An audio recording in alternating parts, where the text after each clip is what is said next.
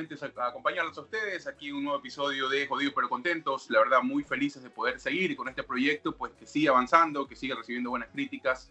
Y hoy tenemos un programa especial, como ya lo hemos venido haciendo en los últimos días, producto de la coyuntura, producto de lo que saltan por ahí los temas, en este análisis relajado que hacemos para poder llegar a ustedes acompañarlos en diferentes actividades, ¿no? Si están cocinando, si están haciendo ejercicio, si están en su auto, si están en su casa, después de las nuevas medidas, eh, pues bueno, lo que estén haciendo. Como siempre, de este lado, Gola Verde, no se olviden nuestras redes, arroba jodidos contentos en Instagram, arroba jodidos, perdón, jodidoscontentos arroba gmail.com, también para que nos puedan enviar sus recomendaciones, ahí está la dirección de correo, las redes eh, sociales personales también, arroba Gola Verde en eh, Instagram también y en Twitter, arroba Gola Verde. Vamos a estar conversando de muchas cosas hoy, tenemos invitado, ya está pitando para entrar, tranquilo, ya va a entrar fórmula también, el señor Byron Mosquera. Byron, ¿cómo estás? ¿Cómo te va? Qué gusto podernos encontrar en un nuevo capítulo.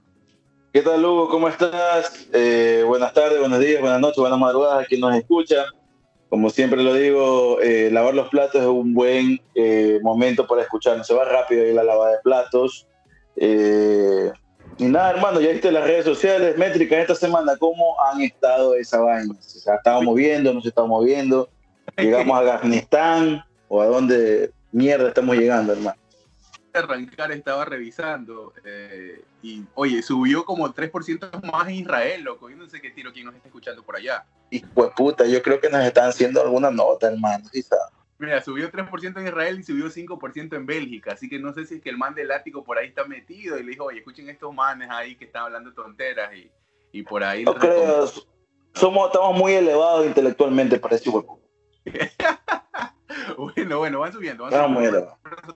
Están escuchando y, que están regando la voz. Bueno, presente, presente al invitado, señor Mosquera. Eh, usted lo consiguió. A mí me da gusto verlo, me gusta ver que está bien, me gusta verlo cada vez que va creciendo mucho más en lo suyo, que ya, pues, sí, sí, bien. Da, gusto ver bien a los amigos y mucho más después de esta situación compleja que estamos viviendo en, el último tiempo, ¿no? Después, después de la pandemia, la verdad es que eh, el tema de los vínculos ha tomado una importancia mucho más relevante. Creo que a veces no, le damos mucho, mucho espacio a eso. Así que presente, presente a nuestro invitado, señor Mosquero. Hoy, hoy tenemos al gran señor eh, Carlos Zacoto. No es nada para Sergio Zacoto, es el presentador eh, estrella de Teleamazonas. no, es una persona, un periodista, un periodista que ha ido abriéndose paso en este este mundo de la televisión y que creo que lo ha hecho de la mejor manera. De, a poco a poco ha salido ahí poniendo su imagen y su criterio eh, muy bien establecido y en uno de los canales más importantes del país, ¿no? De, Ecuador. Hablamos del señor Sergio Zacoto, Sergio Zacoto, Carlos Zacoto, eh, eh, gran, gran persona, gran amigo, amigo de aulas, amigo de, de fiesta, y posiblemente en un futuro no muy lejano quizá eh, familia también seamos.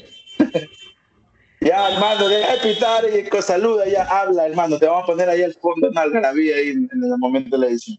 Son los sonidos del sur de Guayaquil, pues loco, ¿qué vamos a hacer? Claro, es, la urbe, es la urbe manifestándose en todo su esplendor. Y eso que todavía no pasa, el man que vende las escobas o el man que vende jugo de coco y naranja, ¿no? Todavía estamos muy temprano para que pase el man de la basura, pero son los sonidos de, de la sacada. Lindo. Peor, Lindo, a mí me encanta la, hermano. No, a mí me encanta la ciudad. A mí, cuando me llevan al campo, hermano, es lo peor que pueden hacer. Pero yo estando en la selva de cemento, no, yo no estoy del campo. O sea, yo estoy del campo un ratito nada más. Bien la naturaleza, todo bien, pero a mí me encanta el cemento, el polvo, el pito, el, el humo de la buceta. Ah, yo, yo, el aire acondicionado, yo soy de ese tipo de persona. Oye, yo no le creía eso a Byron eh, hasta que en un capítulo abrió diciendo que extrañaba el olor de la basura de Guayaquil. Claro, porque llega, llega, llega un momento extrañar porque el, Guayaquil tiene su, su hedor natural y característico de toda metrópolis en crecimiento según la alcaldía de Guayaquil. Eh, pero sí, pues extrañaba ese hedor de, de, la basura con una biela ahí, no sé.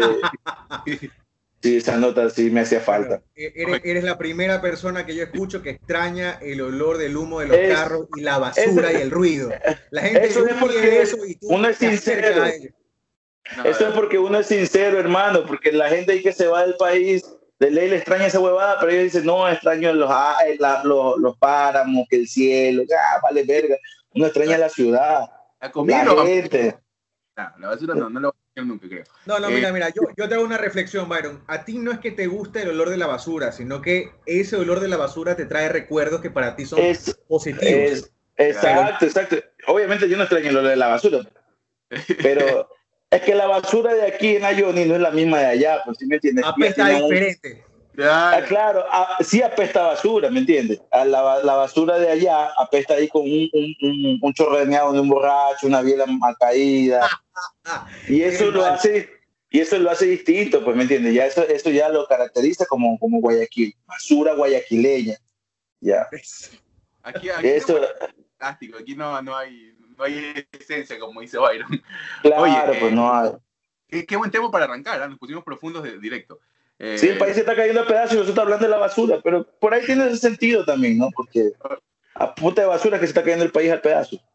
Oye, sí, te juro. Bueno, eh, para arrancar esta charla, ¿no? que lo habíamos, lo habíamos, planteado de esta forma y va a ser la dinámica. Eh, bueno, Carlos está, está pisando calle por su, por su profesión, por eh, sus labores diarias, eh, tiene mucho más, eh, obviamente, la realidad palpable de lo que está sucediendo. Nosotros, obviamente, a través del consumo de medios, a través de la conversación cotidiana con familiares, amigos y lo que quieran, nos podemos enterar y hemos, a, través de eso, quizás traído hasta acá, hasta este, hasta este, formato, algunas vivencias de, lo que hemos podido recoger. Carlos, cuéntanos un poco, un poco el recuento, y si quieres establecer línea cronológica sería interesante también, porque todo esto en lo que ha derivado es producto de, de, una causa que tiene que ver con una cierta libertad que se dio en determinados momentos que para mí fueron claves, hablando de feriados, de finales de año, en donde se levantaron muchas cosas y donde a nivel autoridades la verdad es que vimos, yo al menos vi un ausentismo tremendo. Eh, para hablar de las medidas, ¿no? De lo que, en lo que ha decantado todo a estas alturas y que, pues, a mí realmente eh, me genera más cuestionamientos que certezas. Eh, ¿Cómo ves el panorama ya con el tema eh, infectados de COVID en relación a lo que ha sucedido y, las normativas aplicadas ahora? Sí, mira, en contexto, estamos domingo 4 de abril de 2021. Estamos con dos días de estado de excepción focalizado. El gobierno nacional ha puesto toque de queda en determinadas provincias, entre ellas Guayas, evidentemente su capital Guayaquil, Ningún ciudadano puede estar en la calle después de las 8 de la noche y durante el día hay restricción de circulación vehicular por placas. Eh, ¿Por qué se emiten estas medidas? Porque hay un repunte considerable de contagios y de fallecidos por COVID-19, que si bien no llega a ser tan grave a lo ocurrido entre marzo y mayo de 2020, pues sí te podría trazar la senda hacia eso, ¿no? Eh, sí podría advertir que sin ningún tipo de control podríamos estar repitiendo el escenario del año pasado. Pero sabes que Byron y Hugo me da mucha alegría que la gente sí está cumpliendo con el toque de queda. A partir de las 8 de la noche tú no ves a nadie en la calle, a excepción, por ejemplo, de las ambulancias, de aquellas personas que con su vehículo particular se desplazan a los hospitales, clínicas públicas y privadas. No tenemos el nivel de fallecidos que había en 2020 porque, bueno, varias, cosas han cambiado desde entonces. Para empezar, ya se, se conocen tratamientos que funcionan para determinado tipo de pacientes. Es decir, hay varios caminos que se pueden recorrer una vez que llega un paciente contagiado a una unidad de cuidados intensivos. Eso no pasaba en marzo de 2020. Yo no sé si ustedes se acuerdan que ante esta eh, pandemia totalmente nueva para nosotros y nueva para los médicos, todo el mundo recetaba hidroxicloroquina. ¿Se acuerdan la hidroxicloroquina que era pues la única salida como tratamiento eh, eh, de, los contagiados? En el camino se han evaluado ciertas cosas y se han encontrado otro tipo de tratamientos. Eso hace que la gente pueda recuperarse en el camino. O sea, ya hay un nivel mucho mayor de, de recuperados de lo que había antes. Otro punto que muestra que la cosa ha cambiado de un año para acá es que la mayoría de los médicos están vacunados. Es decir, ya este escenario de el médico que está pues propenso a contagiarse y por ende a morir al lado del paciente que está atendiendo, pues es mucho más complicado de que ocurra justamente por esa vacunación, que si bien en Ecuador avanza a cuentagotas, pues peor es nada. Y con esto no quiero decir que el gobierno esté haciendo bien las cosas, ¿no? La pueden hacer mucho mejor, pueden empezar a comprar de otras farmacéuticas, acelerar el ritmo de vacunación, pero a la par mantener las restricciones. Es un como un, tema de equilibrio y, Chile es la muestra de ello. Chile estaba a la cabeza del mundo en la forma en la que llevaban a buen ritmo la vacunación y tuvieron que volverse a confinar justamente por eso, porque ya advirtiendo que el ritmo de vacunación iba muy bien, empezaron nuevamente a abrir sitios de eh, pues asistencia masiva, volvieron a abrir nuevamente las escuelas, es decir, se descuidaron y un poco hay que ser enfáticos en esto, ¿no? Quienes reciben la primera dosis tienen que seguir con las medidas de bioseguridad hasta que reciban la segunda y poder cerrar este ciclo de inmunización, porque una sola no hace nada. Y ese ha sido el problema que se repitió, por ejemplo, en Chile, que no supo aprender lo que pasó en, en Reino Unido. En Reino Unido también, ¿se acuerdan ustedes que los ojos del mundo estaban sobre ellos porque eran los primeros en vacunar, los primeros en relajar medidas y de inmediato tuvieron que volver a cerrarse porque la gente empezó a ir a discotecas, a conciertos y demás, porque ah, ya estamos vacunados y es una suerte como de voy a salvavidas, pero había, hay que equilibrar las cosas. Y en particular acá en Guayaquil, eh, chicos, yo sí advertía que esto iba a ocurrir.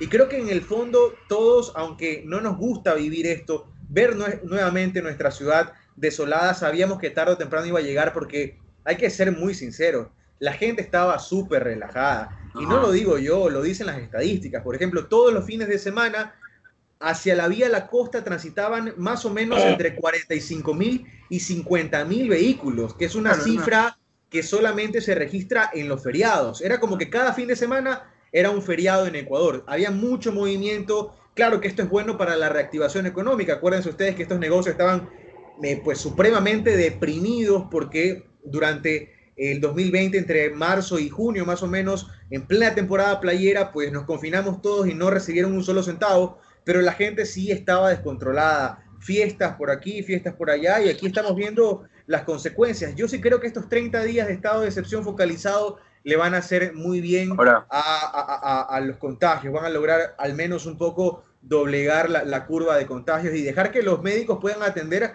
a las personas que en este momento están pues bregando por un, por un turno, por un espacio en una unidad de cuidados intensivos. Sí, eh, ahora te digo, y ya porque, bueno, ¿querés decir algo tú ahora? No, o sea, también me parecía cuando eh, ya se estaban relajando las cosas, creo que fue a inicios del año, y comenzaron a abrir hasta los centros de tolerancia, o sea, los centros de tolerancia son los prostíbulos para la gente que no tiene. Hermano, eh, hay una cosa ahí, yo no sé qué pasó, era, era, casi era contradictorio, ¿no? No cerraron, no cerraron. O sea, realmente yo creo que los centros de tolerancia, los chongos, estuvieron abiertos sin ningún tipo de problema, sobre todo los que están en las zonas alejadas de la ciudad, ya en la zona rural, ¿no? Ahí en la vía Durán Tambo, parece que por allá no circula el COVID, hermano, o, no sé, pero nunca cerraron. E, esas son las contradicciones que, que, a uno lo, lo, ponían. Mira, bueno, tú lo dices que nunca cerraron, imagínate. Y la noticia era que a principios de años abrieron los centros de tolerancia. Eh, pero bueno, vamos a ver qué tan, tan efectivo es, porque aquí, por ejemplo, de este lado del, del, mundo, eh, California en, sí, donde estamos viviendo nosotros, eh, la Cámara de Comercio de California le pidió a los gobernadores que por favor, o sea, ya dejemos el encierro, porque en este, o sea, aquí era el, constante el número de infectados y el número de muertes.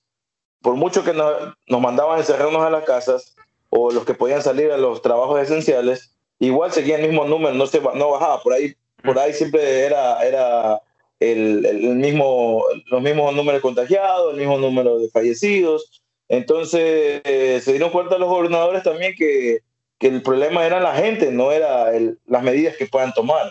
Entonces trataron de abrir más las cosas. Pero bueno, acá tiene otro, hay otro tipo de cultura, otro tipo de conciencia y, y aquí sí se ve a la gente con mascarillas, que con guantes, eh, con...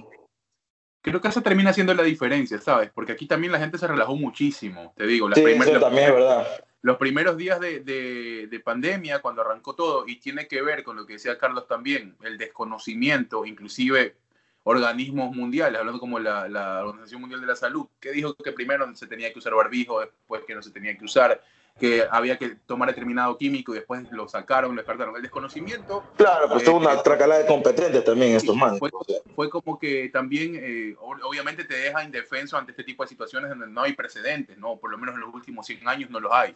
Eh, entonces acá también se, se relajaron muchísimo, pero existía eso, eso de que, si bien no se justifica de que lleves tu vida normal porque estás en una situación totalmente eh, fuera de lo común, acá se usaba la mascarilla, el licenciamiento era mucho más respetado que los guantes, veías a gente totalmente forrada ahí para, para evitar, intentando continuar con su vida normal. Ahora, hay que llevar todo a escenarios y el escenario que se viene, al menos en Ecuador, es un tema de elecciones. Las elecciones que yo pude ver y de lo que a mí me contaron en su proceso, es decir, ir a sufragar, era una película, de, era una película apocalíptica, pues hermano. Hacer fila fuera del recinto, uno pegado al lado del otro, hacer fila dentro del recinto, esperar que te, que te toque, pero y, y, el tema de la aglomeración cada vez era más evidente. Eso es lo que yo, yo lo veo como que muy insensato. A ver, mandas a encerrar a todo el mundo, perfecto. No había lógica, no había lógica. Ya, ah, es, es, es, muy ilógico. Entonces, mandas a encerrar a todo el mundo hasta determinada fecha. Tienes a la vuelta de la esquina unas elecciones que en su desarrollo son totalmente desordenadas y lo han sido siempre, y que ahora con pandemia me parecía tuvo que haber cambiado eso. O sea, no sé si va a ser muy efectivo eh, encerrar a la gente hasta el día 10 para que el 11 vayan de nuevo a aglomerarse la gente y todo eso que has ganado, entre comillas, se vaya al carajo, pues hermano. O sea, ¿de, qué estamos hablando? Y no era solamente eso, porque después de las elecciones eh, vinieron, vino el feriado de, de carnaval. Ya, o sea. Una, y lo que pasó en Salinas, pues loco, o sea, a, eso voy. A eso voy. Por Exacto, o sea.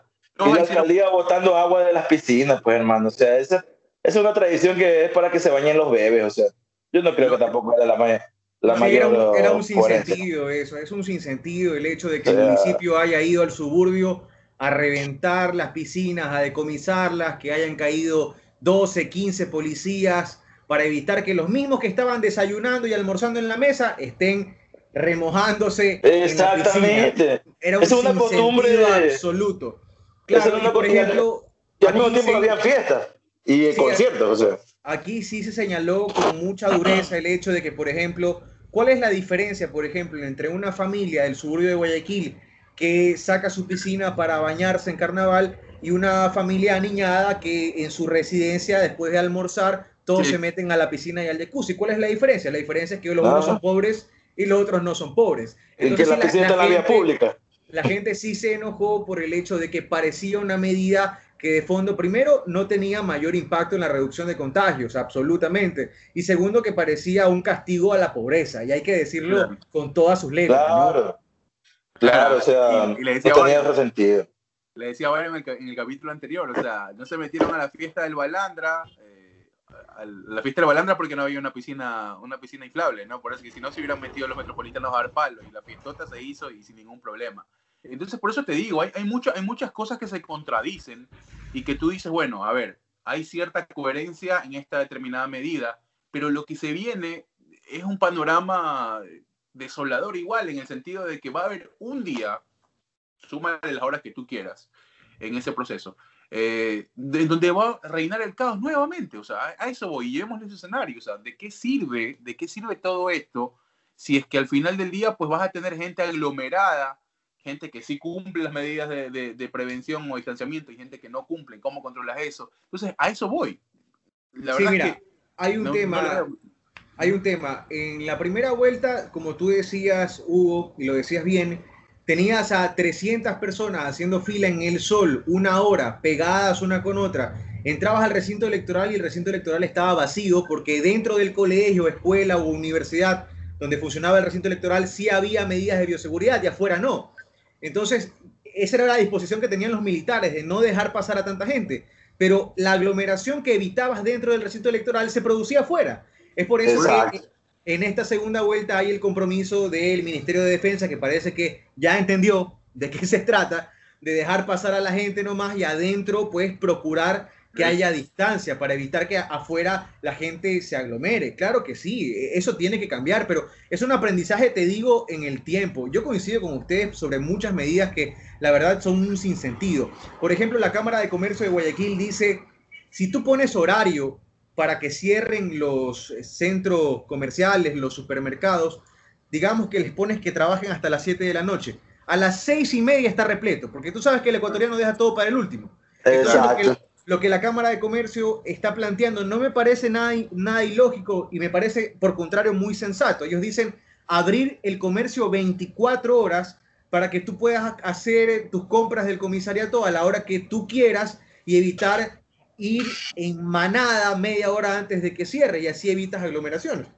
Yo concuerdo totalmente con ellos, pero también entiendo que la postura del gobierno nacional es procurar a toda costa que la gente en la calle se reduzca en un número importante y eso lo están consiguiendo. Y de lo que yo puedo revisar ya en los últimos días, sí empieza pues a haber una suerte de oxigenación en los hospitales. Ya no tenemos esto porque la semana pasada fue crítico y eso tienen que saberlo. Afuera del hospital del IES de los Seibos tenías una fila de seis ambulancias entrando con, con pacientes contagiados por COVID y del otro lado tenías una fila de seis carrozas fúnebres que venían a retirar un ataúd. Entonces estábamos nuevamente viendo las escenas que veíamos entre marzo y, mayo de 2020. Eso es lo que se quiere, es procurar que, que no se repita. Pero, insisto, hay unas cosas que hay que revisar y en el camino tenemos que aprender a las buenas o a las malas. El tema de las piscinas es una tontería que tienen que revisarlo y no repetirlo nunca más. Pero, por ejemplo, el tema de, del transporte particular, de los eh, vehículos particulares. Tú estás obligando a la gente que tome un bus o que tome una metrovía y que vayan todos uno encima de otro como, como en una lata de sardinas, evitando que más bien vayan en sus vehículos tranquilamente, con distancia y menos contacto. Eso sí no tiene ningún tipo de sentido. eso Carlos, Carlos Ibayron. O sea, en una situación caótica, en el momento que tú tienes que revisar lo que en la normalidad ya estaba mal, que tiene que ver con un sistema de transportación pública totalmente deteriorado y, y si se quiere, colapsado, per se, ¿no? Porque hay que decir, el, sistema de buses, eh, Metrovía, ya tenía problemas antes de que todo esto suceda. Entonces, llevarlo a eso con algunas, con algunas medidas que lo que va a hacer es que se caotice más todo.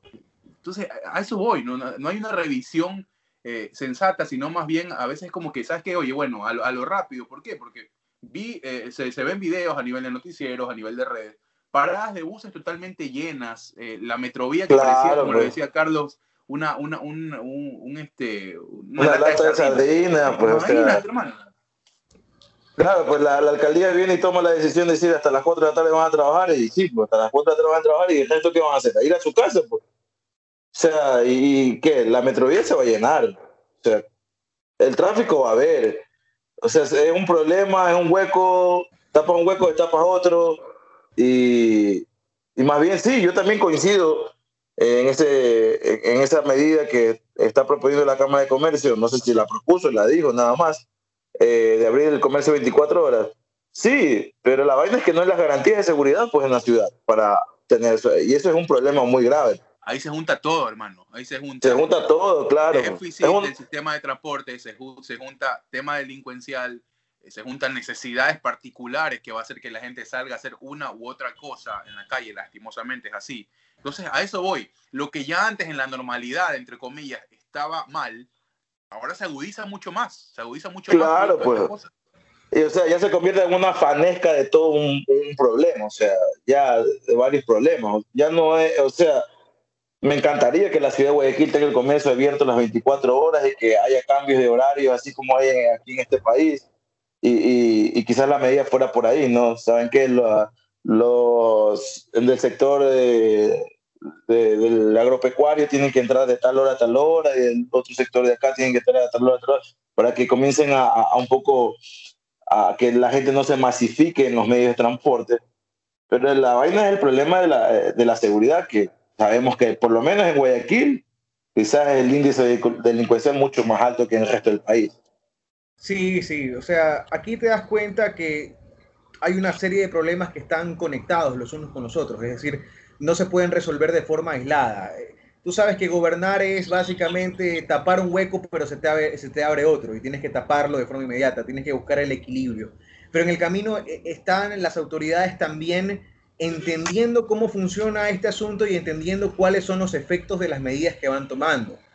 Eso también se nota, que en el tiempo ellos van aprendiendo de este tema, pero sin duda creo que más allá de lo que dispongan las autoridades o dejen de disponer las autoridades, ya las familias casa adentro tienen que entender de qué se trata esta cosa, ¿no? De que mientras tú disminuyas tu ritmo de contacto, de contacto social, vas a, eh, pues, vas a eh, lograr contagiarte menos, vas a lograr exponerte menos, es la palabra que buscaba. Es decir, más allá de lo que ellos puedan decir, creo que también es un tema de la cultura de, la gente. Acá nosotros estamos acostumbrados a que nos digan qué hay que hacer, pero la verdad es que no hay que esperar ya nada de las autoridades y empezar a cuidarnos nosotros pues mismos por, hemos dado cuenta que no vale. Nos hemos dado cuenta que no, no, sirve, o sea, eh, no sé si en el, me imagino que viste, estabas tú pendiente del debate, presidencial que hubo hace que dos semanas atrás, eh, en el eje de, vacunación y salud, decía que el país tiene consta con 20 millones de vacunas. No sé si estoy mal. O sea, yo en este momento me paralicé y dije, ¿será que estoy escuchando mal? Y 20 millones de vacunas no tiene pues el país. O sea, no, no, no, no. El gobierno tiene como proyecto comprar 20 millones de vacunas al término de 2021. Comprar para inmunizar al menos 10 millones de ecuatorianos, pero recién viene un lote importante de vacunas, la próxima semana vienen 300 mil de ah. Sinovac, que son las vacunas chinas, y al término de abril vienen otras 700 mil, es decir, solo en este mes de abril van a llegar un millón, que va a ser el primer cargamento de, ese nivel que llega al país. El problema ¿Y todas vacunas chinas? Ese un millón de vacunas, sí, chinas. El problema... Y ese millón de, eh, espérate un rato, y ese millón de vacunas chinas donde habían sido, eh, había sido cuestionado China porque ni siquiera dentro del mismo China había sido aprobada su vacuna. ¿De esa vacuna me estás hablando? Sí, no, no, pero ya tiene uso de emergencia, igual que la de AstraZeneca, que básicamente es una figura para agilitar los trámites que hay en el camino para la aprobación de la autoridad sanitaria local, pero, pero es completamente segura. Es la que está aplicando Chile, por ejemplo. Chile aplica la de Sinovac y la de Pfizer y, va dando buenos resultados. No, la de Sinovac tiene aprobación, fue aprobada y la de Sinovac no, no, no está, eh, es aprobada para uso de emergencia, esa es la aprobación que se le da, igual que la de AstraZeneca, como les decía, para agilitar un poco eh, eh, todos estos trámites que hay que hacer en el camino y para que lleguen y que de inmediato se pongan a la gente, porque esa es otra cosa que, que empezó a pasar en diferentes países, que llegaban los lotes de las vacunas y ahí recién esperaba o empezaba el trámite para eh, sacar las autorizaciones para vacunar. O sea, estamos en, emergencia. En el, mejor de los casos, las autorizaciones para vacunar. En Ecuador era el reparto, pues, hermano. O sea, hablemos, claro, pues eso fue. La preocupación no era que no lleguen, la preocupación era que cuando lleguen, ¿a quién se iba a vacunar? Pues. Sí, ya cuántas, cuántas ya, ya, se desviaron en el camino. Ya, ya, vimos que, que, Ceballos tenía, según Lenin, el, el, plan de vacunación en su cabeza y nunca lo puso en marcha. Yo creo que en su cabeza nunca se pasó. Eh, Farfán dijo, no, esta huevada está mal, y ahí les dejo su huevada. Y ahora creo que está Falconí, y que Falconí está que lucha, y tras, ¿qué? Pues una, una cascada, una bola de nieve que se fue formando. De, está contagiado. Y está contagiado, no sé pues si estará contagiado o no, pero... está contagiado. O sea, no digo que esté contagiado de COVID, no sé si estará contagiado de COVID, si lo está, porque mal por el man, pero si está contagiado de toda esa tracalada que viene atrás de él, o sea, por Dios. Eh, vimos que, que, la vicepresidenta estaba manchada, vimos que la, la, gente, las autoridades en los hospitales estaban vacunando porque llamaba, tenía una llamada al gobierno a decir, hey, vacúname este man, vacúname este de acá. Dios mío. O sea, sí, o sea, las declaraciones del presidente Moreno de hace dos semanas cuando dijo, yo creía que el plan de vacunación iba bien porque en los medios de comunicación, porque en los medios de comunicación salía que iba bien, da cuenta de que no se reúnen para revisar qué es lo que está pasando. Y si el presidente de la República no sabe qué, cuáles son los detalles o cómo se va ejecutando el plan de vacunación, estamos en la mierda. y hay que decirlo, y hay que decirlo así, pues, ¿no? Es decir, que se manejó antojadizamente, con poca transparencia y de forma improvisada. Creo que todos ya nos la solíamos cuando el ministro no apuntaba a decir cuántas habían llegado, dónde estaban, quiénes las habían recibido. Ya empezaban a salir un montón de preguntas que a la larga fueron confirmadas por el propio presidente de la República que dijo, yo la verdad es que pensé que había, pero parece que el plan de vacunación estaba en la cabeza del ministro. Eso ha sido para caernos para atrás como Condorito, porque se entera, después, se entera después de dos ministros que Juan Carlos Ceballos estaba llevando de forma improvisada este plan de vacunación. Y, y, lo que realmente estaba causando es que la gente se indigne más. Hay mucho resentimiento en, las calles en contra de las autoridades en general porque la gente siente que sí han sido abandonadas, ¿no? Porque claro, cuando todos estábamos asustados, encerrados y la gente se moría por montones, nadie salía a frentear. Claro. Por ahí lo encargaron a Jorge Wattet un poco que organice el tema de recoger a los fallecidos, pero la idea principal era que la gente no se muera.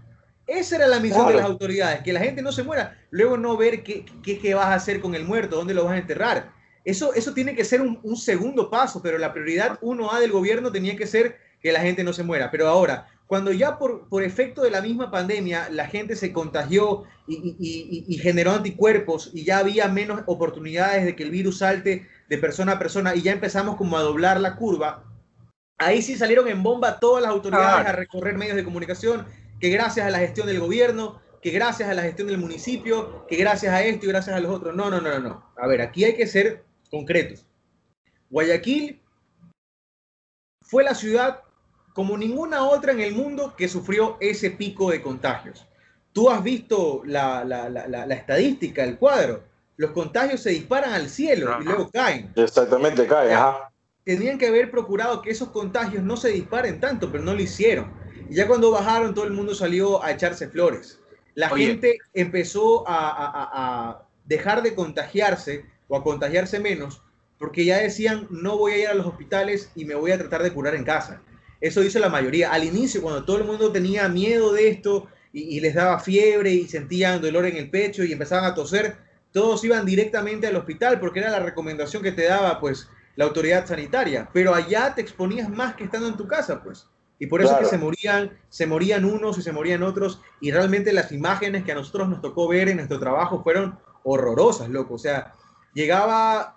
Era apocalíptica. O sea. Sí, sí, llegaban cuatro personas con un miembro de su familia contagiado, ese, ese contagiado entraba al hospital y se quedaba afuera en unas sillas esperando y haciendo fila para que lo dejen entrar al hospital, compartiendo eh, el oxígeno con la persona que estaba al lado y la gente afuera desde las rejas viendo a su familiar y despidiéndose cuando entraba al hospital sin saber si iban a salir curados o iban a salir en un ataúd. O sea, realmente la gente se sintió abandonada.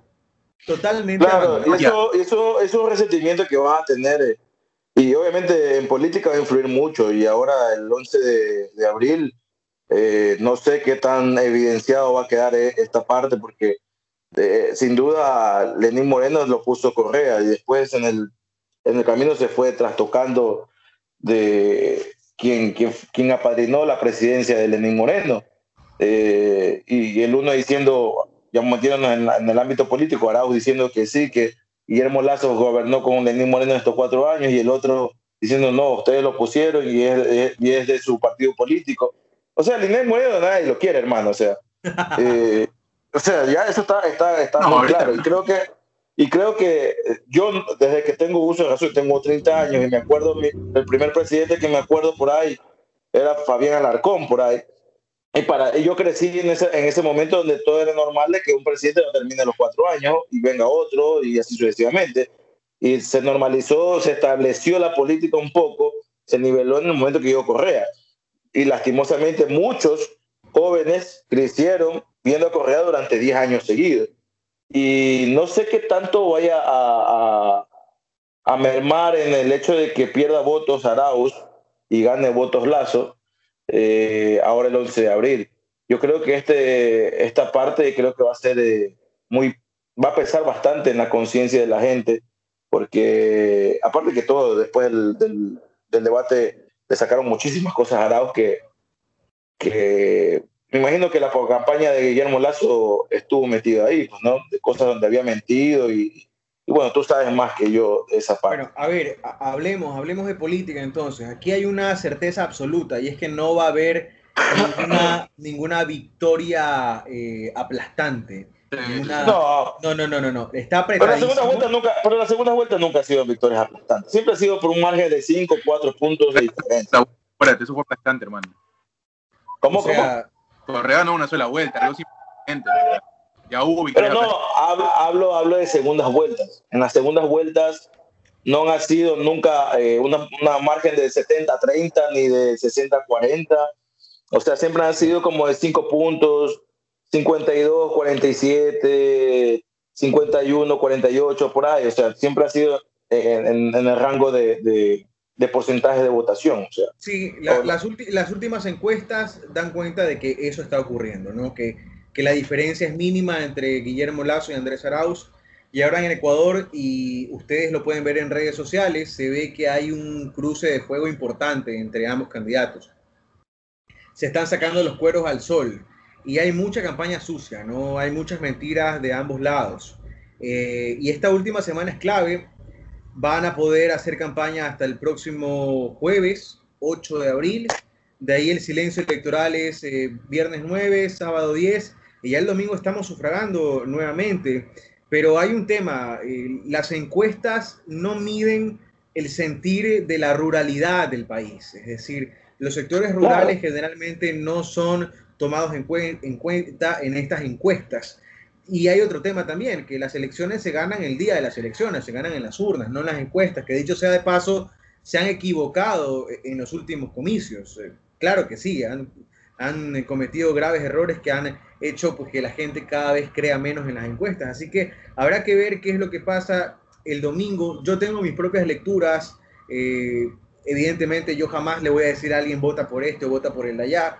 Yo creo que cualquier postura es respetable, pero la mía en particular es que yo creo que el correísmo ya tuvo suficiente tiempo para poder consolidar su proyecto y no lo pudo hacer, y no lo logró. Y yo creo que la gente ya no debe permitir ser pues testigos de esta pelea entre amigos, ex amigos, eh, rivales de un mismo partido político, porque eso es lo que estamos viendo y hemos visto durante los últimos 14 años. Porque si bien Moreno traicionó a Correa, pues Moreno llegó ahí porque Correa lo puso. Exactamente. Y, en, el camino hemos visto que Alianza País se pelean entre amigos porque los unos se van con este y los otros se quedan con el de allá. Entonces, pero la política siempre ha sido así. Pero hermano, eh, aquí el tema de fondo es que el correísmo que llegó con esta cantaleta de vamos a un recambio generacional para que los mismos de siempre no vuelvan al poder. Resulta que con el paso de los años ellos terminaron siendo los mismos de siempre. Claro, Y, ellos, no quieren hacer los mismos de siempre, quieren hacerlo de para siempre, pues, o sea, quieren quedarse ahí encarnizados en el poder, hermano. O sea, antes robaban y se iban. Ahora, ahora quieren robar, se fueron y quieren volver. O sea, están locos estos tipos. Iba a insultar la, inteligencia de la gente porque a mí, me parece hoy muy gracioso el análisis. Eh, gracioso y preocupante al mismo tiempo. Eh, porque Moreno se quejaba de las mieles que disfrutó en algún momento, ¿no? Recordemos que le estuvo viviendo en Europa, asalariado y, mucho más, y, o sea, y después comenzó a cambiar el discurso, y cuando se le preguntaba eso, decía que no, que él no conocía. Entonces, hermano, ¿qué estamos hablando? estás insultando directamente a la gente que votó, que te cuestionó inclusive, o sea, con un argumento que un argumento medio morenista a estas alturas, ¿no? Porque habría que darle un término. Los, argumentos de Moreno han sido muy, muy débiles desde que arrancó hasta el último día, me parece, ¿no? Sí, eh, Moreno es una figura política muy débil, con carencia absoluta de liderazgo. Y aquí el tema de fondo es que hay un cinismo que a mí me preocupa. Eh, tú viste en 2017 cuando Correa apoyaba a Moreno diciendo que el Ecuador iba a quedar en buenas manos porque Moreno iba a ser un excelente presidente. Pero cuando Moreno se le vira, Correa dice, yo la verdad siempre supe que Moreno no era tan inteligente. entonces, entonces a, sabiendas, a sabiendas de que estaba auspiciando a un tipo incapaz para que gobierne al país, lo hizo. Es una irresponsabilidad del tamaño del planeta, hermano. Y ellos no están dispuestos a aceptar que lo que está pasando es culpa de sus errores y sus decisiones. Entonces, en el, en el, camino, todo el mundo lo apesta al presidente Moreno y nadie se quiere hacer responsable de quién o qué lo hizo llegar hasta ahí. Es decir, también, caramba, asuman una porción de, esto que está pasando, hermano. Que no se me vengan a, lavarse las manos que la gente no es tonta, que la gente sí se acuerda. Entiendo, claro, pero ahora hay, hay obviamente un, eh, hay un ejercicio de apadrinamiento, de elevar una figura política basándose en antecedentes inmediatos de lo que fue Correa, obviamente, pero también en el camino hay un ejercicio democrático que la gente hizo, ¿no? Entonces, eso tampoco podemos desconocerlo. La gente fue, se acercó y votó. Eh, después que evalúes al final del, del, periodo lo que sucedió o lo que pudo haber eh, cambiado X o Y voto, es otra cosa. No, no es que se lo puso. Sí, pero, pero Hugo, la gente se acercó y votó teniendo encima 10 años de, de, propaganda maldita, pues, que, que no le metieron en la cabeza. Pues. Te estoy hablando que había gente que votaba y gente que no tenía conocimiento de antes lo que había pasado. Que no digo que es mejor, obviamente, pero vivieron eso, crecieron durante 10 años tragándose esa, esa, esa, esa, esa eh, propaganda política que el gobierno les metió en la cabeza. Eso, eso es, es evidente y no podemos negarlo. ¿ya? pero, pero más allá de lo que pasó o no pasó, porque, bueno, finalmente ya no hay cómo regresar en el tiempo, aunque, por ejemplo, la gente de Lazo sigue insistiendo que en el 2017 hubo fraude, pero lastimosamente no lo pudieron demostrar, así como ahora Jaco Pérez no lo pudo demostrar. Entonces, eso automáticamente nos invita a que pasemos la página, porque si ellos no lo pudieron demostrar, ya pues ya quedó así. Pero estamos viendo que nuevamente la historia se repite, ¿no? Correa vuelve a poner todos los huevos en la misma canasta, y esta vez la canasta es Andrés Arauz, y esta vez él invita a votar por Andrés Arauz porque lo ve como una persona capaz, lo ve como una persona que pueda manejar el país y demás. Pero imagínate tú en el hipotético caso de que Arauz llegue a la presidencia de la República. ¿Tú no crees que Rafael Correa le va a reventar el teléfono a Arauz diciendo, hermano, haz esto, ponme a este, quítame este de acá? De estas cuatro decisiones que has tomado durante el día, tres no me gustan. Esta cuarta hay que revisarla. Yo, creo que va, Va a haber una permítame, permítame adelantarme con, esto. Yo creo que va a haber un conflicto ahí, porque Rafael Correa es a leguas un jefe tremendamente jodido. Lo vimos en las sabatinas llamarle la atención y estar a punto de putear a un ministro ante la televisión pública y en cadena nacional. ¿Tú te imaginas cómo él, era, era él en, en privado, en reuniones de oficina? Ahora tú te imaginas cómo va a ser con Andrés Arauz si Andrés Arauz llega a la presidencia de la República. eso va a, ser, insoportable. y Andrés Arauz va a llegar en un momento en el que va a decir, bueno, aquí el presidente de la República soy yo. Aquí la firma que vale es la mía, hermano. Así que déjame decidir. O sea, yo creo que sí puede caminar a, repetirse nuevamente la historia. Obviamente eso fue un, modelo, fue un modelo tomado de, Chávez, ¿no? Del, y de Castro esto de las sabatinas y llamar la atención en, televisión pública. Eh, bueno, más Chávez lo, hizo mucho más famoso, por ejemplo, en ese sentido. Y, yo no creo que realmente, o sea, yo de Arauz, si llegara a la presidencia, yo no creo que, o sea, teniendo el modelo de lo que le pasó a Moreno, mm, realmente lo que creo que quieran hacer este, los correístas es que Arauz llegue a la presidencia, se haga la Asamblea Nacional, eh, sea, perdón, se haga una constituyente donde deroguen o den, o den por terminados los, los, los, casos que tienen abiertos contra el correísmo, ellos puedan volver. Y yo no sé si Arauz terminará siendo, terminará siendo presidente de sus cuatro años. ¿ah? No, me, no, me parecería no me parecería nada descabellado de que estos tipos sean, se vuelvan otra vez en contra del, del candidato que ellos mismos pusieron y esta vez poder entrar ellos en el poder ya con sus propios, por sus propios medios. Ese, ese, análisis es el análisis de Jorge Ortiz. Yo también creo que no es nada tirado de los cabellos. Uno no sabe qué esperar de esta gente, pero ellos sí son cucos viejos de la política que saben cómo funciona y que saben cómo hacerlo, eh, cómo lograr llegar a sus fines. Así que puede ser que en el camino sí eh, Andrés Arado solo sea un instrumento para una jugada maestra de, de, estos panas, ¿no? Pero lo que yo sí te puedo decir, eh, es que realmente es vergonzosa la postura de quienes votan por Arauz porque Correa está detrás. Es decir, yo voto por el que me diga Correa. Es decir, puede ser, puede ser Arauz o puede ser una piedra o un crayón, pero la gente vota por eso porque Correa le dice que ese e, es el candidato por el que hay que votar. Y, realmente eso me parece pues una manipulación sin nombre y, es eh, burlarse de la inteligencia de la gente, porque evidentemente Arauz tiene decisiones propias, ¿ya? Y si marcan distancias como lo hizo Moreno, ¿qué va a decir Correa? Yo sabía que no era tan capaz. Claro, ¿y sabes qué? Yo voy a hacer la oposición y luego en el 2025 voy a proponer a, otra persona y esta vez este sí es. Ya, pues hermano. No, yo creo que si, si, no llega a ganar Arauz, la verdad es que la figura del correísmo ya, esta vez sí ya va en decadencia. O sea, ya estaba yendo en decadencia a poco, pero esta vez sí va a venir un pico de bajada muy, muy contundente para ellos. O sea, va a ser bien difícil de que en el 2025 eh, la gente vuelva a seguir creyendo habrá un grupo reducido, creo yo, que seguirá creyendo, pero ya la mayoría, pero si en las votaciones ya vimos que ¿cuánto sacó Arauz? Como el 30%, más o menos, redondeando ahí la cuestión. O sea, hubo un 70% que le dijo que no. No. Entonces, y eso creo que vale más que los pocos puntos que, que haya sacado Arauz como tal y el correísmo que le puso la gran mayoría de, de, de puntos ahí. ¿no?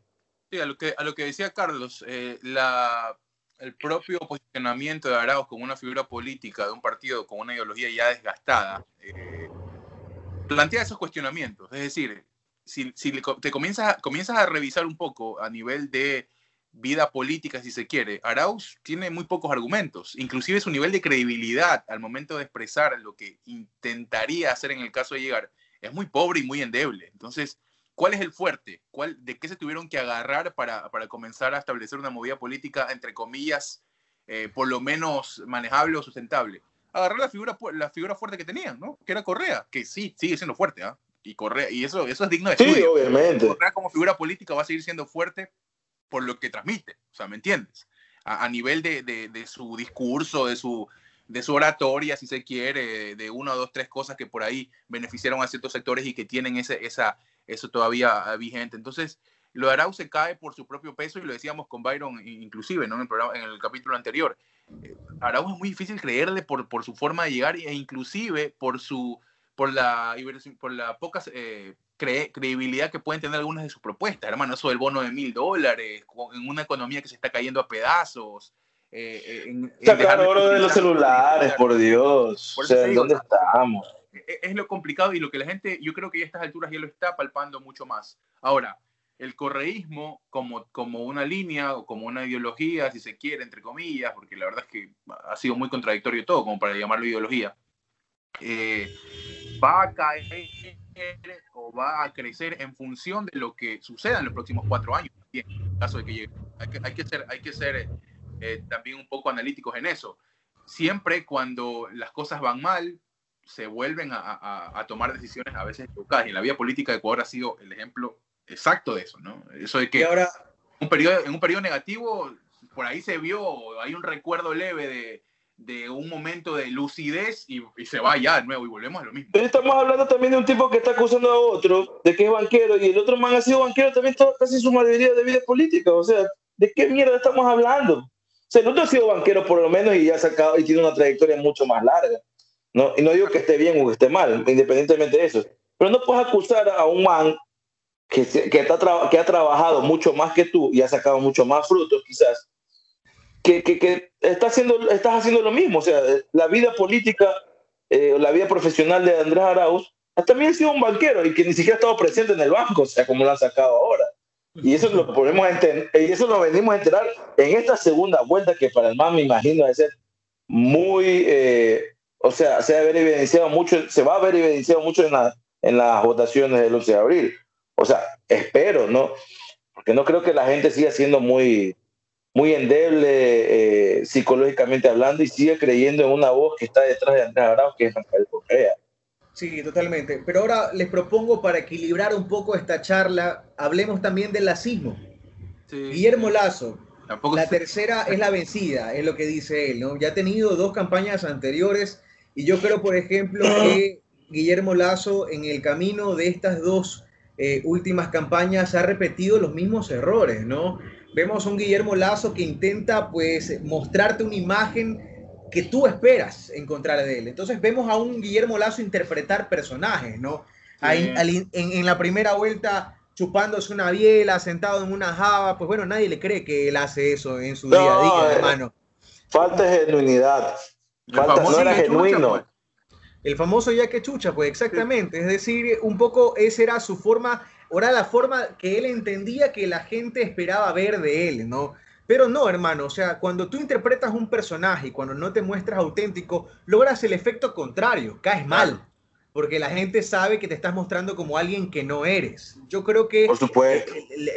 los asesores de Guillermo Lazo tenían que pues empujarlo a mostrarlo como el man, lo que el man es, es un empresario exitoso, es un tipo que sabe cómo se maneja el tema de las finanzas, es un tipo pues que tiene su nivel alto, es un tipo aniñado, es un tipo que tiene mucho dinero y no hay que desconocer su naturaleza, hay que explicar su historia así que viene de pues eh, estratos medios, medios bajos, según ha contado, que tuvo que pagarse el colegio para poder eh, seguir en el San José La Salle y, y todo esto, pero hablar también de su presente y un poco luchar contra esa, ese estigma que significa para los ecuatorianos ser banquero por la historia del 99, por la crisis bancaria.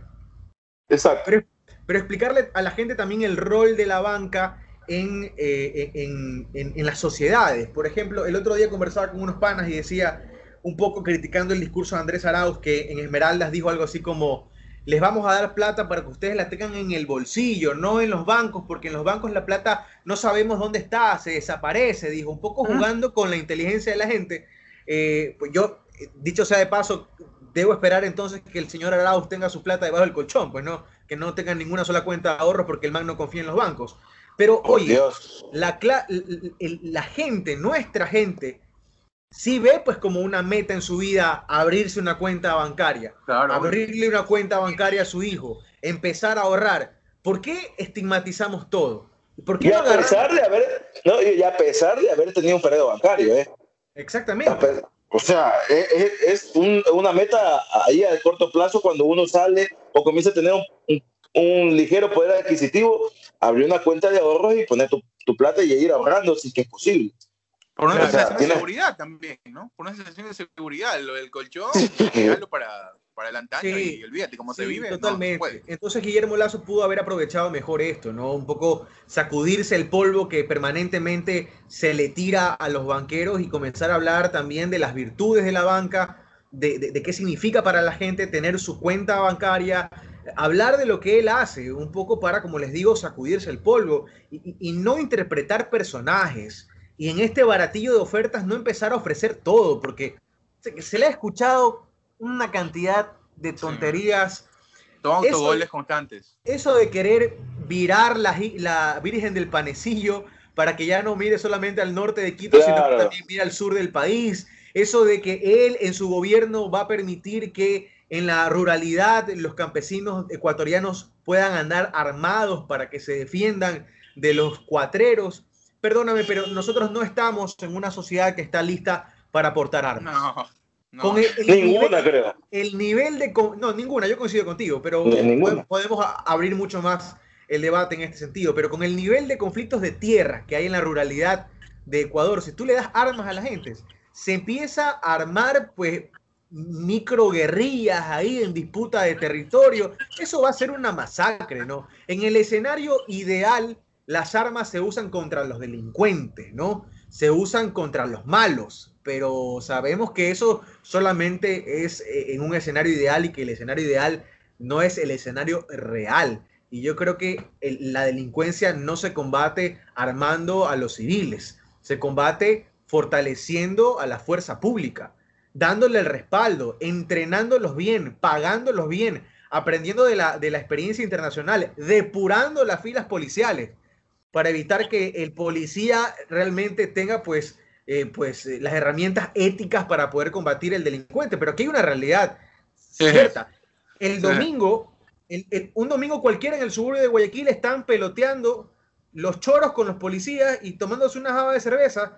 Y el día lunes se ponen el uniforme los policías y los choros salen a robar. Entonces, la cercanía e, e, es tal que es una cercanía que, contamina, es una cercanía contaminante en algunos casos, me refiero, ¿no? Al el policía raso, sobre todo convive en este mundo y, querer combatir la delincuencia con ese nivel de corrupción es como querer barrer una sala sucia con una escoba que tira polvo. O sea, es así de sencillo. Claro, los manes, saben cómo se mueve, cómo es la jugada en, la ciudad. Pues. O sea, saben dónde está la, la, vaina fuerte y saben que no pueden meterse así nomás en los barrios donde, donde la delincuencia se juega al pesco y trulo.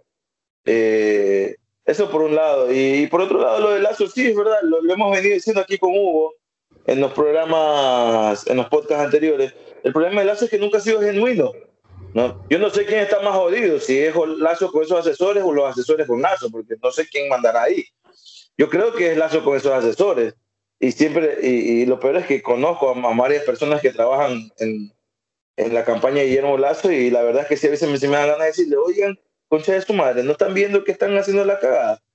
O sea. Lazo, Lazo y su equipo no entendió que para personajes en la política ya estábamos con suficientes, ya, tenía, ya tenemos suficientes personajes en la política. Y eso, eso, eso de camaleónico que tuvo de, de un momento, porque son cosas en donde él trabajó, o sea, desgastó tiempo y recursos en eso, ¿no? De, que, de, de, que hubo gente que se sentó a pensar, oye, sal, sal con unos, con unos, con unos Valenciaga de 300 dólares y un pantalón rojo a hacer TikTok, ¿ya? En vez de sentarte a pensar, ¿sabes qué? Como lo que decía Carlos, fortalezcamos la imagen por acá.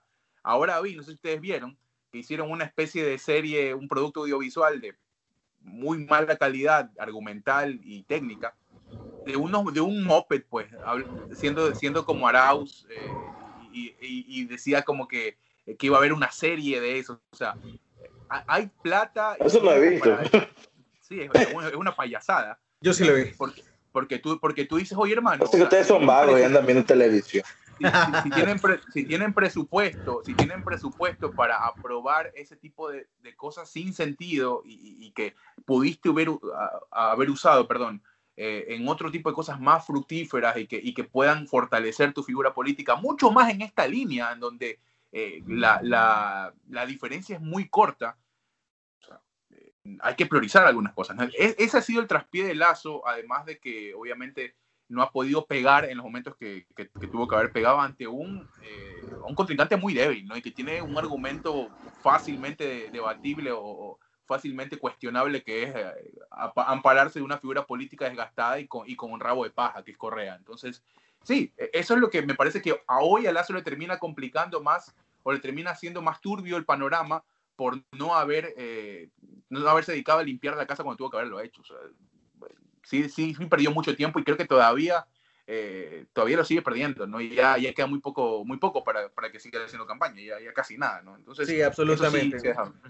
Sí, gracias a Dios esto va a acabar pronto. Ya vamos a votar el próximo domingo y ya dejaremos de escuchar tantas propuestas, ¿no? Eh, y veremos quién tiene la capacidad de ganar eh, estas elecciones y quién tuvo la capacidad y la astucia de virar votos a su favor, porque como ustedes dicen, pues si bien hubo un 70% que no, no prefirió a Arauz, pues hubo un porcentaje que en efecto sí lo hizo.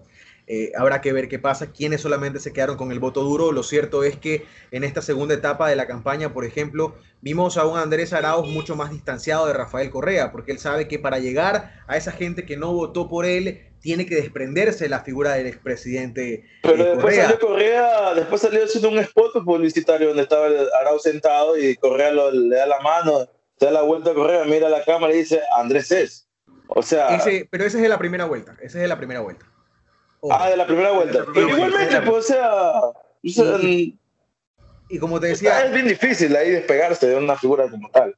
Vimos, vimos también a, un Guillermo Lazo ya no tan conservador, ya dispuesto a hablar eh, de temas como, por ejemplo, eh, política en torno a los derechos de, eh, derechos sexuales, el tema de, del, aborto, un acercamiento con los LBTI, un acercamiento con los ambientalistas, recibiendo el apoyo de Javier Herbas, de Pedro Freile, y por otro lado a Andrés Arauz recibiendo el apoyo de Abdalá Bucaram, de Isidro Romero, de Jaime Vargas.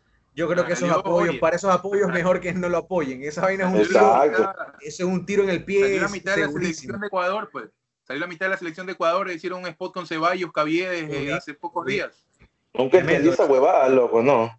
pues lo llevaron a pelotear y se veía que Arau jugaba nomás porque era el dueño de la pelota, pues no tenía ni idea.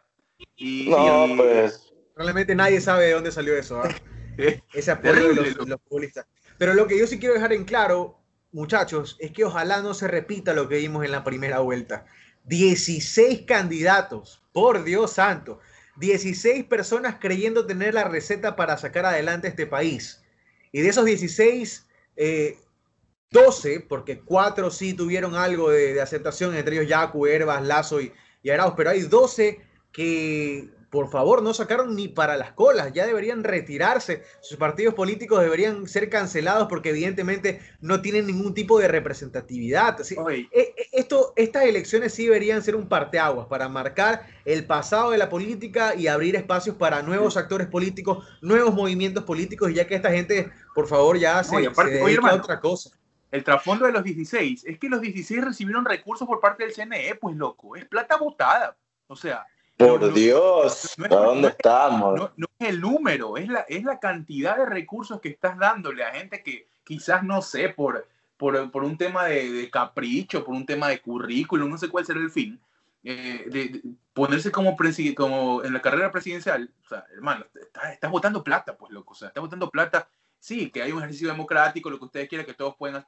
Hay que ser un poco más hay que ser un poco, hay que tener muchos más filtros, mucho más cuando tienes una economía golpeada, ¿no? y, eso, y, eso, y eso es culpa de las leyes que en la Constitución debería haber. Es algo contradictorio que el correísmo se mató diciendo que hay que estudiar, que hay que sacar un título de cuarto nivel, y resulta que un bachiller puede ser aspirante y puede ser eh, o sea, presidente de la República. O sea, debería haber un cierto nivel intelectual para acceder a un cargo tan importante. O sea, mínimo tener un título de cuarto nivel, mínimo hablar dos idiomas, mínimo hablar, hacer algo. O sea, debe haber algo, pues, hermano, que depure a esta gentuza, pues. O sea, no puede cualquier hijo de, de, vecino irse a poner, yo quiero ser presidente. No, por Dios, o sea, sí, quieres hacerle que la gente, intelectualmente la población sea elevada, empecé por el siendo el presidente, representante del país. O sea, ahí, ahí no hubiéramos visto un montón de gente que no hubiera, o sea, incluyendo los lazos, pues, ¿no?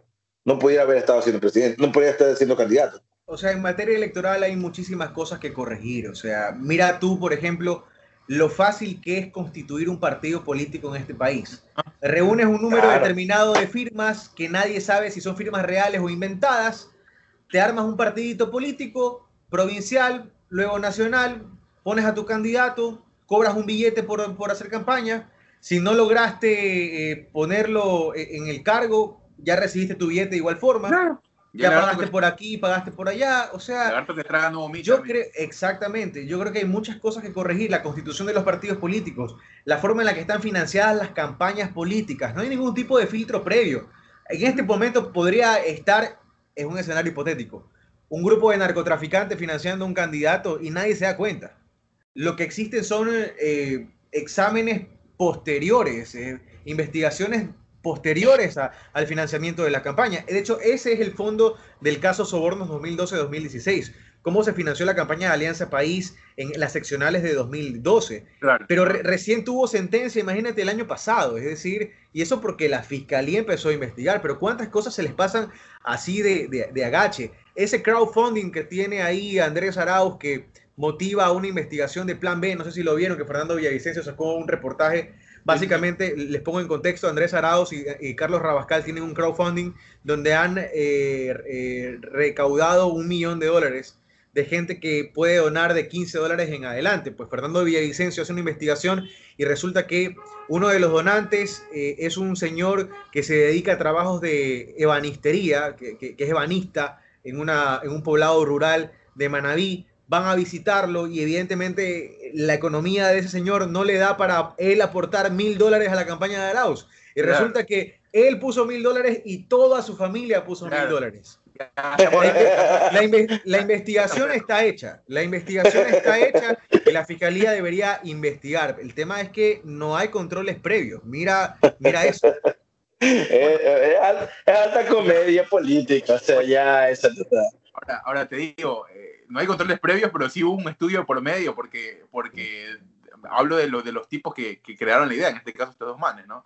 el, sistema, el sistema de crowdfunding tiene muy poco filtro, ¿no? Tú puedes hoy poner tu foto y decir que tienes alguna dolencia o que un panita por ahí conocido de los tres hizo el experimento social a ver cómo le iba.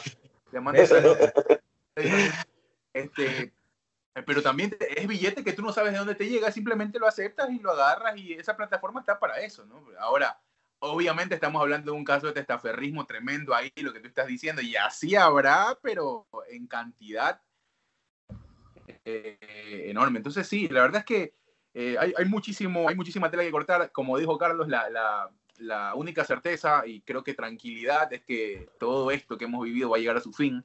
Eh, el 11 veremos si con más esperanza que, que, este, este sentimiento actual de incertidumbre y de, y de si se quiere, un poco de, angustia, ¿no? Por todo el contexto, no solo político, sino a nivel de salud y económico que se vive. Pero bueno, la verdad es que el 11 va a ser un día para analizar desde todo punto de vista, desde cómo se desarrolla el proceso eh, en función de mejorar eh, o evitar el, tema de, lo, que sucede a nivel salud, hablo, hablo particularmente del tema COVID, y después lo que nos puedan ofrecer, ¿no? De aquí en más para lo que representa la historia política del país. Ahora, creo que sí estamos de acuerdo de que, de que en esta segunda, en esta segunda vuelta, y más te lo pregunto a ti, Carlos, que estás palpando la realidad y estás inmiscuido en las noticias día a día, eh, de que Lazo creo que ha sacado un poquito más de ventaja y, no sé, pues cuál, cuál sea tu lectura en ese sentido, ¿no?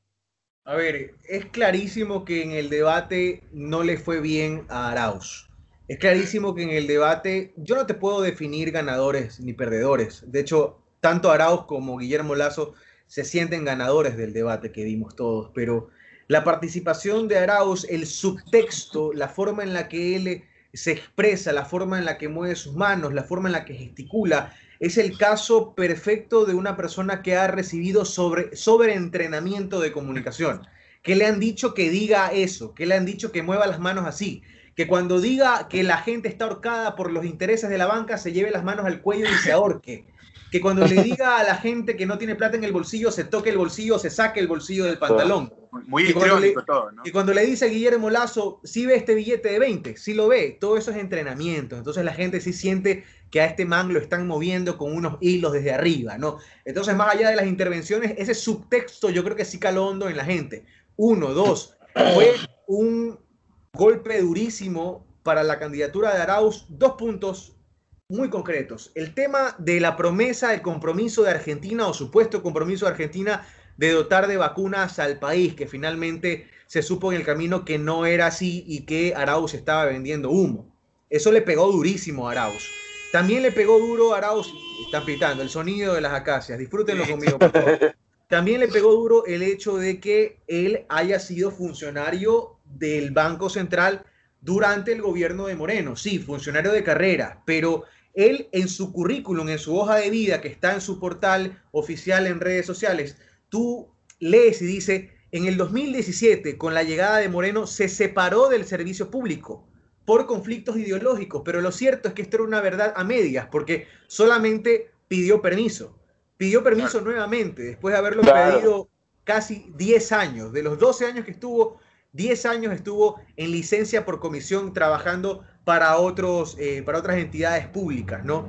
Manteniendo su antigüedad y por ende manteniendo eh, eh, lo que iba a recibir por concepto de liquidación, que en efecto fue así, más de 27 mil dólares, que se los pagaron ahí. Cuando sale eso, yo estoy seguro que muchos de sus partidarios se sintieron decepcionados, porque les contaron una historia a medias porque vieron a una persona que estuvo 10 años pidiendo permiso de los 12 que estuvo en la práctica siendo funcionario público.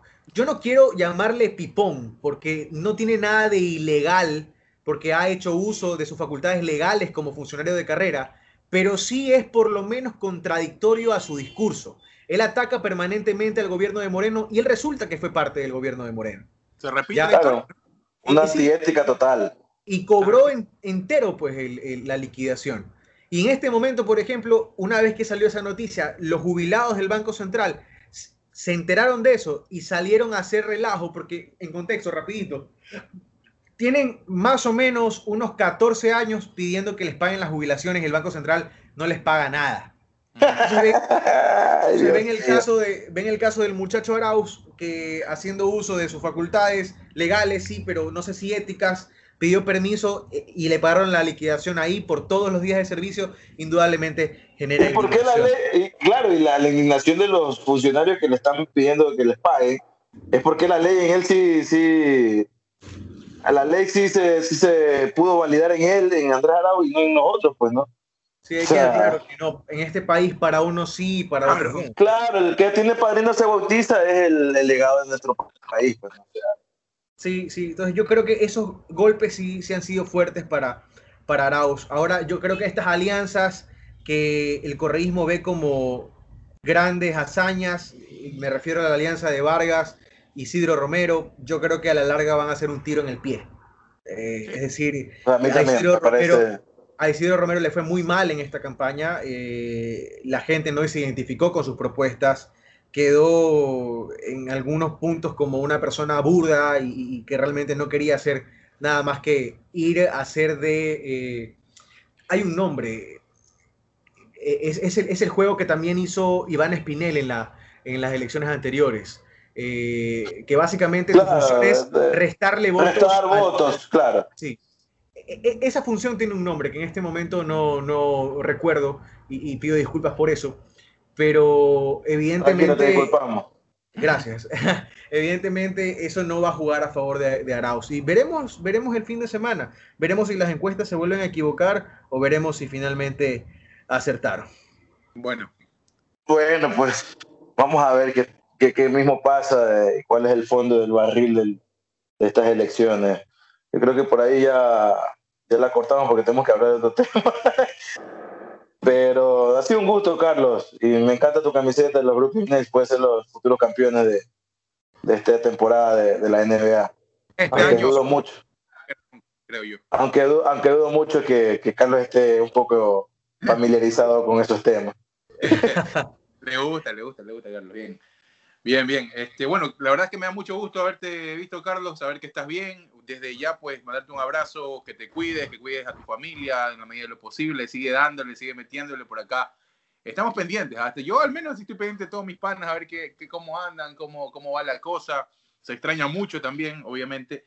Eh, pero bueno, creo que es un contexto complejo, complejo en todos lados, ¿no? En todos lados del mundo. Eh, esperemos que como lo, lo, venías diciendo tú, ya este, este final, esta recta final, pues sea más cosas que podamos rescatar que, que reprochar al final del tema de la, político, ¿no? Y, que, y que pues baje la curva, ¿no? Que es lo que, lo que necesitamos. El mensaje para la gente ese también, ¿no? Que, que comience a, a, tomar un poco más de conciencia y saber que cuidarte eh, tú es cuidar a los demás, ¿no? Al final del día. Sí, bueno, el mensaje final es que yo creo que en efecto vamos a sobrevivir y vamos a vencer la pandemia. Eh, solamente tenemos que aprender a convivir con ella mientras la vacunación hace efecto. Hay que empezar a tener nuestros propios cuidados y no esperar que la autoridad nos diga qué hay que hacer, porque creo que ya todos sabemos qué es lo que hay que hacer. Ya todos sabemos que hay que usar la mascarilla, todos sabemos que tenemos que disminuir nuestro ritmo social, y que tenemos que seguirnos cuidando. Pero yo creo que vamos a salir bien librados eh, de esta, es lo que creo. Eh, la esperanza es lo último que se pierde, muchachos. También es un gusto para mí haberlos visto y sigan adelante con el podcast que veo que la están partiendo. Me gusta mucho, la verdad.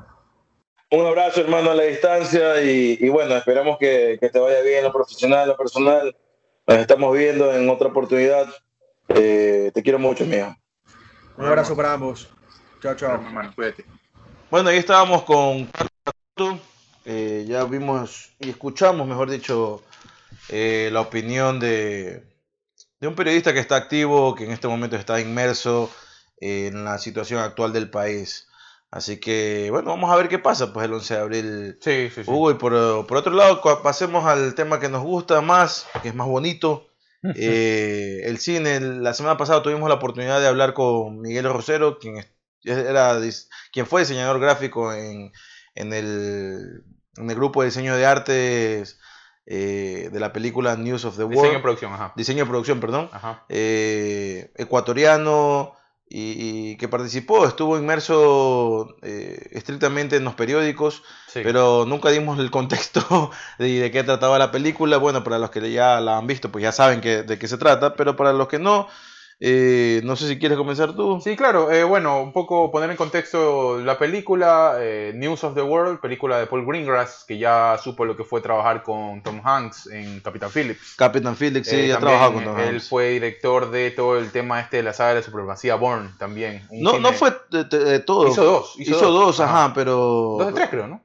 Eh, creo que fueron cuatro películas, porque había una que hace con Jeremy Renner, pero él, no está ahí por Greengrass en, en esa película. Hizo, dos de la Supremacía Born, pero bueno, sí es un cine más eh, diferente al que se plantea en este western, porque termina siendo un western.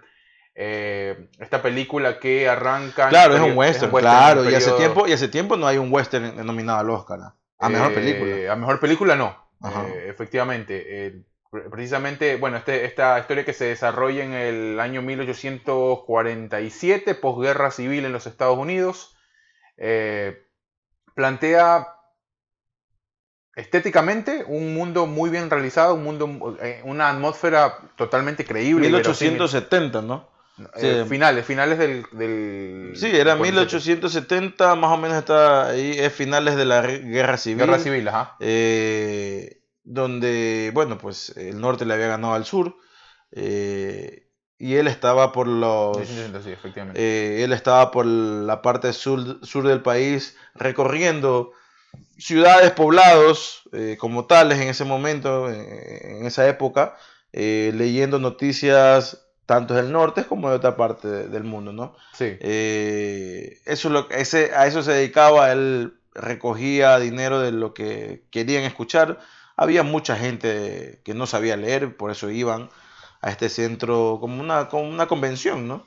Sí, él como que se, él iba con sus materiales, en este caso con los periódicos, con todas las noticias del, del del, o sea, noticias locales y generales, ¿no? También claro, sí, leía de todo, ¿no? Obviamente la gente le interesaba más lo que estaba pasando en Se formaba una, una, especie como de ágora, él compartía las noticias con la gente y la gente como que pagaba, 10 centavos le pagaba, ponte, qué sé yo, le ponía ahí para... para y en ese momento era dinero. Y de eso vivía, ¿no? Era una especie de nómada ilustrado, si se quiere, con, eh, con el objetivo principal de enseñar, con una, con, con una labor muy noble, ¿no? Porque en ese tiempo e inclusive desligando lo de, la, de esa figura militar de la que él... Claro, porque era miembro, había sido miembro de... Era capitán de, de, las Fuerzas Armadas. Fuerzas Armadas de los Estados Unidos. Estados Unidos. Y pues eh, decide emprender este viaje. Emprender este viaje que encontraría con algunas sorpresas muy interesantes. Hay que, hay que puntualizar algunos datos. La historia ustedes la van a poder conocer en la película, en la sinopsis. Eh, hay que puntualizar en el tema de eh, estético, que me parece que eh, nos habíamos entrado un poco en el, en el tema de la nominación. Claro. Muy bien merecida, la verdad. nos, lleva, nos lleva, nos traslada tal cual a ese, a ese contexto y detalles con el que hablamos inclusive con Miguel, ¿no? En, la entrevista anterior, eh, el tema de los periódicos, una investigación previa para poder dar lo más, para poderle más, dar más, más verosimilitud posible. El tema que tú mencionabas, las banderas. las banderas, claro, porque en, en Estados Unidos en ese momento no eran 50 estados eh, eh, de los que los conforman actualmente al, país, eran alrededor de 30, creo más o menos, no estoy siendo un dato preciso, y de a poco a poco se, iban, se fueron eh, sumando, ¿no? Y entonces las banderas fueron cambiando, porque las estrellas en, los Estados, en la bandera de Estados Unidos representan cada estado, cada estado ¿no? Entonces en ese momento no habían 50 estados, habían distintos, habían menos estrellas de las que tiene el día de hoy, entonces, sí, por ahí se ve un par de tomas y dije, bueno, se han tomado la delicadeza de que no, no era para menos de una película nominada al Oscar, eh, darse cuenta o poner esos detalles en la pantalla que, en fin y al cabo, no, no suelen ser relevantes para la historia, pero suelen ser relevantes en lo visual. Claro. Y en este sentido, este tipo de películas, que como decías tú bien, es un, es un western, que hace tiempo no veíamos un western eh, nominado más que todo al Oscar. Eh, el último western nominado fue la balada de Tres Crocs de los hermanos Cohen para Netflix. Ahí está. Eh, pero no como mejor película, estuvo en, la parte, me parece, musical o... La verdad es que no... fue buena la película, fue buena. La cuestión es que en este sentido estos detalles sí se convierten en un, en un elemento fundamental para seguir contando el desarrollo de la historia, ¿no? Eh, Tom Hanks muy bien elegido. Sí, eh, eh, es un papel muy Tom Hanks. Sí, porque por ejemplo, por ejemplo, en el Capitán Felix, no, o sea, podía haber sido otro, otro cualquier actor y no. Pasa que hay muy pocos actores que aprovechan el silencio y que, y que, saben y que son mucho más gestuales, que me parece que es, Tom Hanks. Es claro, claro, es, mucho más, es mucho más de lenguaje no verbal, si se quiere, Tom Hanks. Y en, esta, y, en este guion el personaje lo exigía bastante. Sí, sí, sí, en ese sentido, porque primero que está, hablas con cada paso que vas dando, a cada pueblo que vas, son desconocidos. Sí, sí, sí. Uno, y aparte el desarrollo de la historia, eh, ya con, esta, eh, con este personaje de esta niña, que no hablaba inglés, eh, lo limitaba bastante, pues obviamente para poder comunicarse con, con, la Johanna era, Johanna, y bueno, el, nombre, verdadero nombre era Zika. Claro, el verdadero nombre que le dieron, porque la historia es también chocante de la niña. Sí, sí, sí, es muy buena. una niña que proviene, tiene ascendencia alemana, eh, fue, ah, no, fue quitada de su... Fue secuestrada. Fue secuestrada de, su seno materno y llevada a estas, a estas eh, ¿cómo se llama? Eh, poblaciones o etnias oriundas de Norteamérica, ¿no? Indígenas. realmente que, que, vivían en ese momento y que Estados Unidos para su, no sé, para su... Eh, no sé cuál sería el, adjetivo en ponerlo, pero hicieron muy mal en tratar de eliminar todo tipo de antecedentes antes de que lleguen las colonias británicas. Y, quedan ya muy pocos, ¿no? Claro. Muy pocos grupos de estos, de estas etnias, navajos, los plumas blancas, los pieles rojas, y estos nativos eh, que hoy al día de hoy tratan de darle un poquito más de relevancia, eh, pues ya quedan muy pocos y ya que ya se han mezclado bastante. Eh, pero esta niña era rara porque el, casting fue muy bueno en, mi percepción porque tenía ciertos eh, rasgos físicos, tiene ciertos rasgos físicos esta, esta pequeña actriz. De, como indígena, la nariz, las cejas muy prominentes, poca, poca, poco pelos, poca vellosidad en las cejas, que si tú lo sacas de un lado de que era rubia y de ojos azules, ojos verdes, ¿no? que no me acuerdo qué, color de ojos realmente tiene, sí parece una indígena. Bueno, ella no era de, ella no era directamente no tenía ascendencia indígena, era No, tenía ascendencia alemana, Era alemana secuestrada, claro. Secuestrada, pero... fue, secuestrada por la tribu y, Kiowa. Llega en un momento... Eh, Creo que su comportamiento la, te hace como que anclarla a eso. Sí, pero en la, o sea, la cara, los, rasgos físicos de esta actriz también... O sea, yo la veo bien, bien alemana, hermano. O sea, sí, pero, eso te digo, pero si tú lo sacas el, pelo rubio y los ojos claros y le pones una piel un poquito más oscura y un cabello oscuro quizás sí podría estar. Claro, no, tiene, tiene. No desentonaría dentro de un grupo de indígenas, ¿no? Claro, su comportamiento también lo hace, hace, hace más llevarlo a esa imagen. Claro, porque creció entre ellos. mucho más, eh, Tienen las mismas actitudes de ellos. Incluso hay un dato que a mí me, dejó paralizado cuando eh, llega alguien a, también a hablar con ella del mismo idioma, el Kiowa, y, le dice que es la segunda vez que la rapan, por eso el, el, corte de que ella tiene el corte chiquito. Ajá porque es la segunda vez que la rapaban a mate, porque veían que salía su cabello eh, rubio. Rubio, Y a ellos no les gustaba eso. Entonces, medio como Rafael Correa, ¿no? Veía una rubia y se... bueno, pero eh, tiene, una, tiene, una, mirada distinta. El, tema, claro, pero, el tema ancestral es muy distinto. Pero, claro. pero tú te acuerdas que Correa veía una rubia y detestaba ver a las rubias, pero ah, bueno.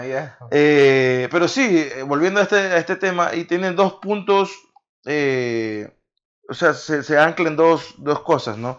Eh, primero, el tema de, las etnias en Estados Unidos eh, y la relación que hay eh, entre Tom Hanks, que era un era nativo de los Estados Unidos también, pero no era de, perteneciente a estas etnias. Y ella que no era nativa, pero tenía muchos de estos nativos porque había crecido con ellos, de forma accidental, de forma secuestrada o no, pero había crecido con ellos y chocaba mucho eh, la, forma de ver la vida tanto de Tom Hanks como la forma de ver la vida de ella. Hay un, aspecto en común que tiene que ver con la soledad eh, por parte de los dos, que tiene que ver con una vida que uno le eligió y otro que no le eligió. Exacto. y es muy buena, es muy buena esa, esa, esa comparación de, vidas porque te alimentas de lo que... Las dos historias se terminan alimentando porque la vida que elige Tom Hanks en su personaje después se ve cuestionada por lo que la niña no elige. Entonces, eh, eso hace que él cambie un poco su forma de ver las cosas. Es el otro punto en el que, en el que se desarrolla el guion. Sí, e, e, eso, eso es muy bueno, eso es muy bueno porque de ahí como que el argumento como tal es bastante, si tú te lo pones a ver así por encima, es muy básico. Es muy básico. Es básico. Es, muy básico, es como una especie de misión porque tiene, tiene inclusive sus secuencias de acción muy interesantes, que el producto western, western eh, eh, producto del western, por, supuesto. Pero si te pones a ver así por encima, dices, ah, bueno, es como que él tiene que llevarla, ayudarla. Pero no, en el camino hay una, hay una interacción que inclusive tiene que ver con el aprendizaje, porque los dos aprenden de ello. Claro, o sea, es, que también... Muy chévere, se, va, formando un lazo muy interesante. Y, eso hace que, que, avance el guion en ese sentido, porque si no, el guion no avanzaría para nada y la película se volvería Es medio desesperante al inicio porque dices, oye, ¿cómo, cómo, cómo primero controlas el, el comportamiento de esta niña que eh, por el hecho de ser niña, pues tiene, tiene sus formas de. Claro, porque ella quiere volver a lo que ya conocía. Claro. Pero no se daba cuenta que realmente ahí no pertenecía. Y hay una parte en la película donde después de esta tormenta de arena se encuentran con este grupo de, indígenas y ella se acerca ahí y él pensaba, ya aquí se fue, ya aquí me dejó.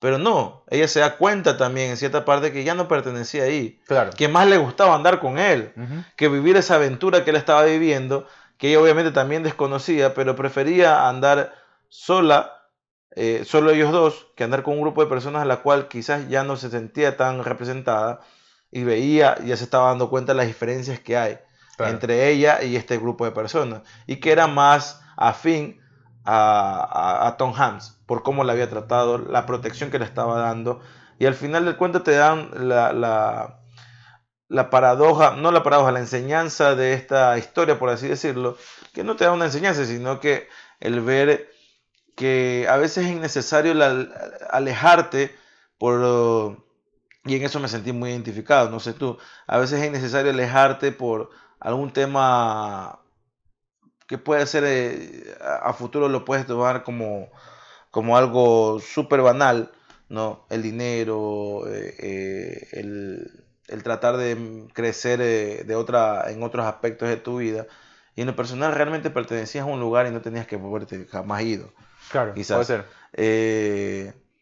Y ahí cuando él se da cuenta que cuando regresa su esposa ya había muerto, se da cuenta que me hubiera quedado aquí, no, tenía, no, había la necesidad de irme y se da cuenta que también no había necesidad de haberla dejado a, la, niña. Claro. regresa, ¿no? Y decirle, no, tú no perteneces, a pesar de que esa era su familia, tú no perteneces ahí, ellos no te van a tratar y no van a tener la paciencia que yo tuve de tratar de entenderte y que tratar también de que me enseñes porque era esa apertura también que tenía. Una, una, mente muy abierta para esa época. Claro, no solo era las vivencias, sino que también se comienza a, estrechar ese lazo por, a, un nivel cognoscitivo muy interesante, o sea, de lo que ellos podían aprender de cada uno, porque él comenzó a aprender, a, comenzó a desenvolver algunas cosas de alemán que él sabía, por ejemplo, comenzó a aprender el Kiowa y ella, comenzó a aprender inglés. Inglés, exacto. Y eh, temas que tienen que ver con el comportamiento, después eh, eh, él, ella, él, lo hace, él lo hace, la hace parte de ella de de, esta especie de, juglar en la que él se transforma en el momento de ya contar historias un poco más lúdicas. Claro, llevar la tradición oral. Y, claro, y no tan, y no tan, este, no, no tan claro el tema de las noticias, ¿no? Que al final tú lo puedes ver. Entonces sí, es muy enriquecedor. Ese era otro tema también, otro punto de anclaje. No, no un punto de anclaje, un, toca, un tema que tocan durante la historia es la independencia de la prensa. Sí, sí, sí, claro. Porque llega un momento que se topa con este tipo, no, yo quiero que leas esto de aquí. Claro, sí, sí. Y le dicen, eh, o sea, para salvarse la vida dice, sí, voy a hacerlo, pero realmente después se da cuenta que no, que él tiene que ser independiente y seguir haciendo su tradición oral de contar las historias que ya están contadas de una forma y no la que la otro le trastocó para hacerlo sentir claro. Eh, a, un grupo determinado de personas, sentir de que pertenecen aquí, que no pueden hacer claro, nada. Claro, hay, un tema también del oscurantismo al nivel de decir, sabes que yo quiero que esta gente en la que yo estoy a cargo sepa esto y no sepa lo de acá, porque ellos se me van a revelar. Cosa que estamos viendo hoy en día. Manejar el conocimiento siempre fue, es una arma tremenda y siempre ha, bueno, ha conseguido eh, algunas cosas, ¿no? A, nivel político, social, económico. Y también lo plantea eh, esta historia. Llevada a la pantalla, eh, a nivel fotografía también a mí me encantó por los, por los no solo los colores, sino también los paisajes que vimos, a nivel composición y todo esto.